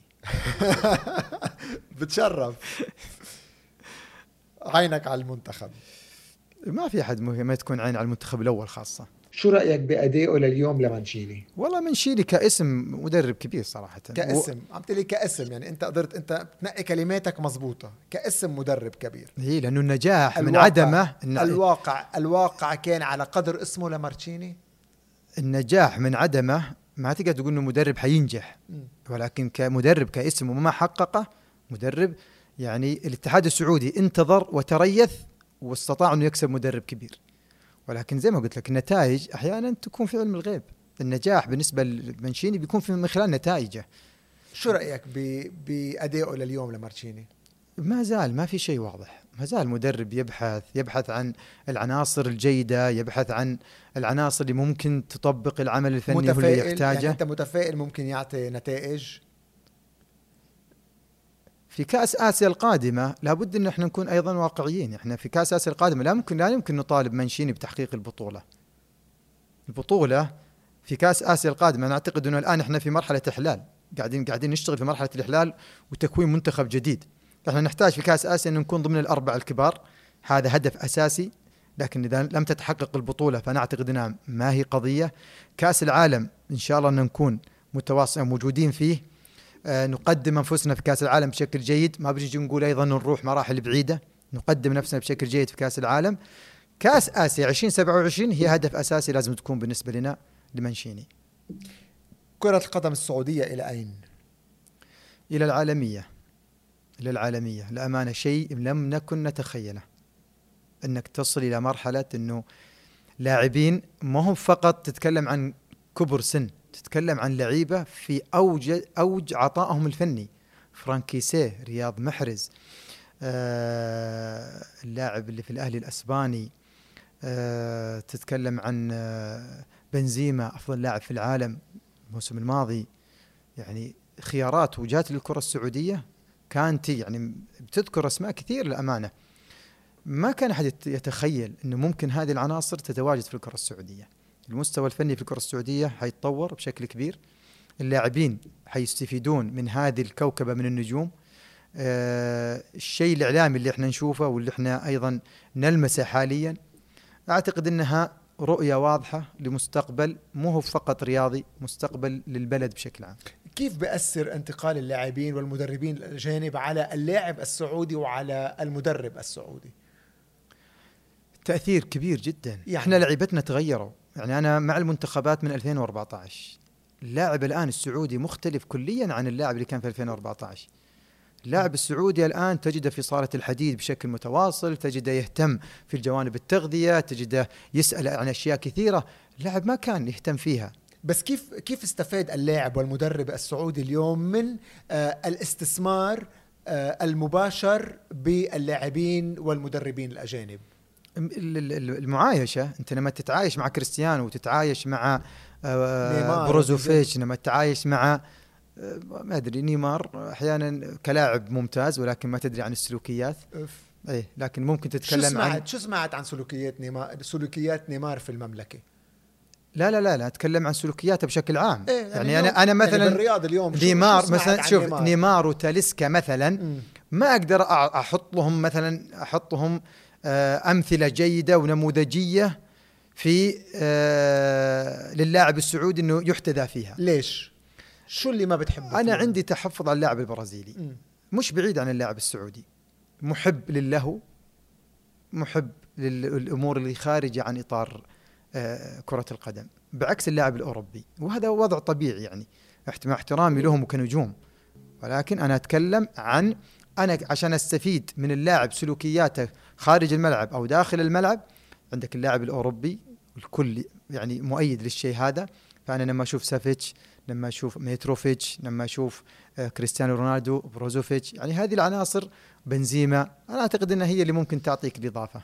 عم بتقول إضافة وعنصر أساسي وتبادل خبرات، وبيعلم أيضا اللاعب السعودي الحرفية أكثر والانضباط أكثر مثل ما أنت عم بتقول، ولكن بالمقلب الآخر ما بشكل إحباط للاعب السعودي والمدرب السعودي لما ينفق هذا العدد، يعني هذا الكم الهائل من الأموال لا جذب اللاعب والمدرب الأجنبي؟ يعني خلنا نقول إنه الأرزاق بيد الله سبحانه وتعالى، لكن أنا أعتقد إنه اللاعب السعودي قاعد يأخذ حقه، اللاعب السعودي المجتهد قاعد يلعب ويشارك، حتى لعيبة بمواليد يعني تحت 23 سنة موجودة أساسية وتلعب بشكل يعني متواصل. فبالعكس احنا قد نحتاج انه دائما، وانا دائما كنت اقولها، نحتاج وجود الاجانب حتى يكونون مصدر ضغط للاعب السعودي لاخراج كل قدراته. عم نحكي تقريبا 900 مليون دولار ارقام متداولة انفاق الدوري السعودي للمحترفين لضم اجانب، برأيك كيف هالمبالغ اللي عم تنحط عم بتأثر ايجابا على اللاعب السعودي وعلى المدرب السعودي؟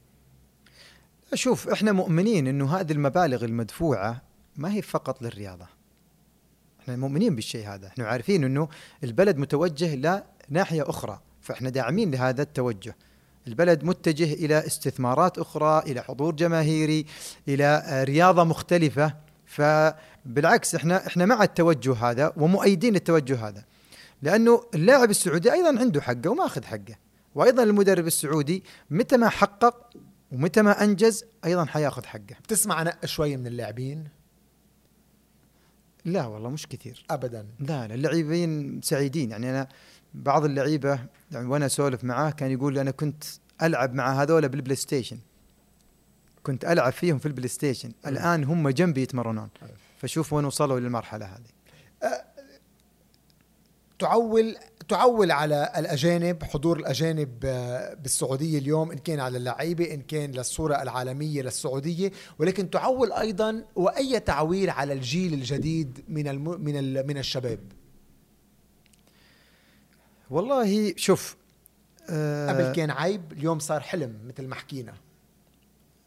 شوف أنا أودي ابني أحيانا للنادي، يعني في لحظة من اللحظات أتذكر الماضي لما كان الأب يمنع ابنه، الآن تجد الآباء كلهم صافين وينتظرون بس أبنائهم متى يخلصون من النادي، هم اللي بأنفسهم يودون أبنائهم للنادي. شوف التغيرات اللي صار الأب الآن هو الحريص على ابنه أنه يروح للنادي.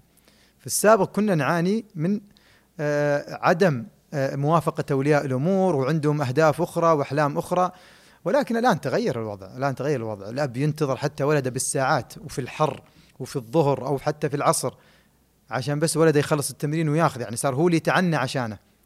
فهذه الأمور كلها إن شاء الله أنها تكون إيجابية. نحتاج نتحرك أكثر ونتطور أكثر في البنية التحتية، والعمل أيضا شغال عليها. نحتاج نشتغل أكثر على الفئات السنية وتطوير الفئات السنية، وأيضا نشتغل عليها من خلال الاتحاد السعودي. وجود هالنجوم هذولا أنا أعتقد أنها حتكون فترة، ولكن لازم نستغل هذه الفترة من خلال أن نطور كل جزئيات الرياضة السعودية وكرة القدم بالأخص. دور الرياضة ببناء جيل جديد وبتحسين جودة الحياة دور أساسي حاليا، أصبحت الرياضة دور أساسي في الرياضة غيرت مستقبل كثير من البشر. لعيبة عاشوا الفقر أصبحوا أغنياء، عوائل كعاشت الفقر أصبحت أغنياء من خلال كرة القدم. فأعتقد أن أولياء الأمور أصبحوا يستوعبون الشيء هذا. ممكن أنت الآن يعني تستغل في ابنك وتستثمر فيه من خلال كرة القدم، بعد أكثر من 4 5 6 سنوات ابنك حيشيلك. فأصبحت متغيرات الآن، ففيها استثمار، فيها استثمار للشباب بشكل كبير. في انضباط اليوم من الشباب، من الأهل. عم شوف أكاديمية مهد، الشغل اللي عم بينعمل في أكاديمية مهد من الأدوات اللي أيضا تشجيع الأطفال على التدريب وعلى الانضباط. فعلا شغل جبار، وفي استثمار كتير كبير بالجيل الناشئ اليوم. صحيح، لأنه هم الأساس، هم الأساس. وأكاديمية مهد مشروع دولة، إن شاء الله تكون نتائجه في القريب العاجل واضحة للجميع. كيف بتشوف مستقبل اللاعبة السعودية؟ خاصة مع يعني خاصة اليوم من المسؤولين بالوزارة الأستاذ أضوى العريفي، من المؤسسات لأول فريق فوتبول يعني للنساء في المملكة. كيف بتشوف مستقبل اللاعبة السعودية؟ والله مجتهدين، بداية متأخرة كانت بالنسبة لهم، فكان طبيعي جدا يجدون بعض الصعوبات، ولكن أعتقد الآن أنه في عمل على مستوى الفتيات الصغار. إذا بنتك قالت لك بدها تصير لاعبة كرة قدم. طبعا بنتي الآن عمرها ما شاء الله يحفظها 4 سنوات، لكنها تلعب كرة قدم كويس. بتشجعها؟ حشجعها على الرياضة بشكل عام، على تكون لاعبة كرة قدم. لا، على أن تكون رياضية. ليش لا؟ ليش مش لاعبة كرة قدم؟ لا، أنا بشوف مهمة الرياضة بالنسبة لها هي أنها تكون رياضية في صحة عامة، ولكن قد تكون عندي تحفظات أخرى. رح تزعل منك الأستاذة علياء الرشيد، رح تزعل منك أستاذة أضوى العريفي. ليش عندك تحفظ أنه بنتك تكون لاعبة كرة قدم؟ لا، أنا قلت لك أنها تكون رياضية، انها تكون بتهتم في صحتها. ليش مش لاعبة كرة قدم؟ لو كانت كرة القدم حتلعب فقط في ضمن إطار نسائي ما عندي مشكلة. فقط عندك تخوف انه؟ لا، ما عندي تخوف، ولكن عندي مبدأ اللي هو انه المرأة دائما في مجتمع المرأة افضل. أسطورة كرة القدم السعودية مين؟ يعني الجواب الدبلوماسي انك بتذكر اكثر من شخص. لا، بتذكر اكثر من شخص. طب انا رح اسالك، ماجد عبد الله او سامي الجابر؟ والله شوف، لا انا بختصر عليك الموضوع. انا ماجد عبد الله او سامي الجابر؟ والله كلهم عزيزين وكلهم غاليين وكلهم، ولكن أنا بالنسبة لي لما أجي مثلا لو أنا مدرب واحتاج لاعب رقم 9 حيكون ماجد عبد الله، لكن لو احتجت لاعب 9.5 حيكون سامي الجابر. يعني ممكن سامي وماجد يلعبون مع بعض. يعني ماجد عبد الله إذا كنت أبغى لاعب رقم 9 يعني ماجد عبد الله من دون ماجد عبد الله من دون التفسير السعودي. 9.5 سامي الجابر وماجد عبد الله مع بعض. لكن أسطورة كرة قدم السعودية بالنسبة لسعد الشهري هو ماجد عبد الله. طيب أنا ودي أضيف يوسف الثنيان فقط وبوقف عليهم. ماجد عبد الله ويوسف الثنيان بالنسبة لي هم من يعني لأمانة، يعني هم اللي يعطونا أفراح، هم اللي يذكرونا بالأفراح، يذكرونا بالمنجزات، يذكرونا بالأشياء الحلوة في كرة القدم السعودية. أبرز مدرب سعودي مين في تاريخ كرة القدم؟ خليل الزياني من دون بدون أي تردد. ناصر الجوهر، أبو خالد على العين وعلى الرأس، مدرب مميز. بس لا، ما فيها بس. لكن أبو خالد، الكابتن محمد الخراشي، كلهم لهم منجزاتهم، لهم كلهم. ولكن ما يميز خليل الزياني إنه عمل في الأندية وعمل في النادي فترات طويلة وحقق منجزات مع النادي. الكابتن ناصر والكابتن محمد معظم منجزاتهم كانت مع المنتخبات. فهذا اللي يفرق. هذه الكلمة اللي أنا أقول لك إياها، عشان أقدر أوصل لهالمرحلة دي لازم أعود مع الأندية وأحقق منجزات مع الأندية حتى أقدر إني أكون وافي مع الجهتين. أفضل نادي سعودي عبر التاريخ؟ أو هذا السؤال الأصعب، هذا سؤال صعب جدا. رح ساعدك، النصر، الهلال أو الاتحاد.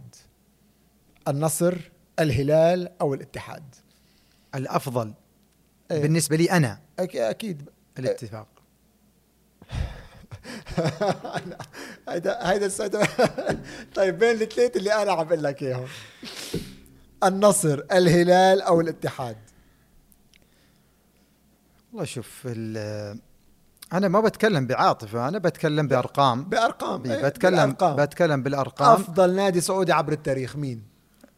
بالأرقام حتجي مثلا تقول 1 2 3، أعتقد إنه الهلال، النصر، الاتحاد. الهلال بالأرقام. طيب حاليا مين هو أفضل لاعب سعودي؟ أنا أعتقد أنه سالم الدوسري حاليا هو الأفضل، وإن كنت من محبين سلمان الفرج. مختلفين كليا، يعني هذا في مركز وهذا في مركز، لكن أنا من محبين سلمان بحكم أني لاعب وسط، وبحكم أني يعني أشعر أنه لاعب مبدع ولاعب، لكن حاليا سالم الدوسري لاعب مستمر بعطاءاته وثابت بعطاءاته، فهو يعتبر الآن رقم 1 في الكرة السعودية. أفضل لاعب شاب سعودي. أنا ما أحب أمدح لاعب ما زال يعمل معي، ممكن لاعب ما عاد هو معي، لذلك حقول نواف العقيدي لأنه مش عندي حاليا، بس الآن يعتبر نواف أعتقد أنه من أميز اللاعبين الشباب، خصوصا أنه فرض نفسه في نادي كبير مثل النصر، فرض نفسه في مجموعة حراس أجانب موجودين، فأعتقد أنه نواف العقيدي حاليا هو الأفضل. أو فراس البريكان. والله ايضا فراس يعتبر، يعني الاسماء، شوف اسماء اللعيبه الصغار، عندك عبد الرحمن غريب ايضا مميز حاليا عندك، لكن بين نواف ومصعب، لا حاليا نواف، انا اشوف نواف هو الافضل الان في في في في عمره كشاب واثبات نفسه. مصعب اعتقد ما زال الوقت عنده كافي ان شاء الله انه يطور نفسه اكثر وايضا يثبت نفسه ويتواجد. مصعب مش متواجد حاليا. أفضل مدرب مرة على كرة القدم السعودية، رامون دياز أو روي فيتوريا؟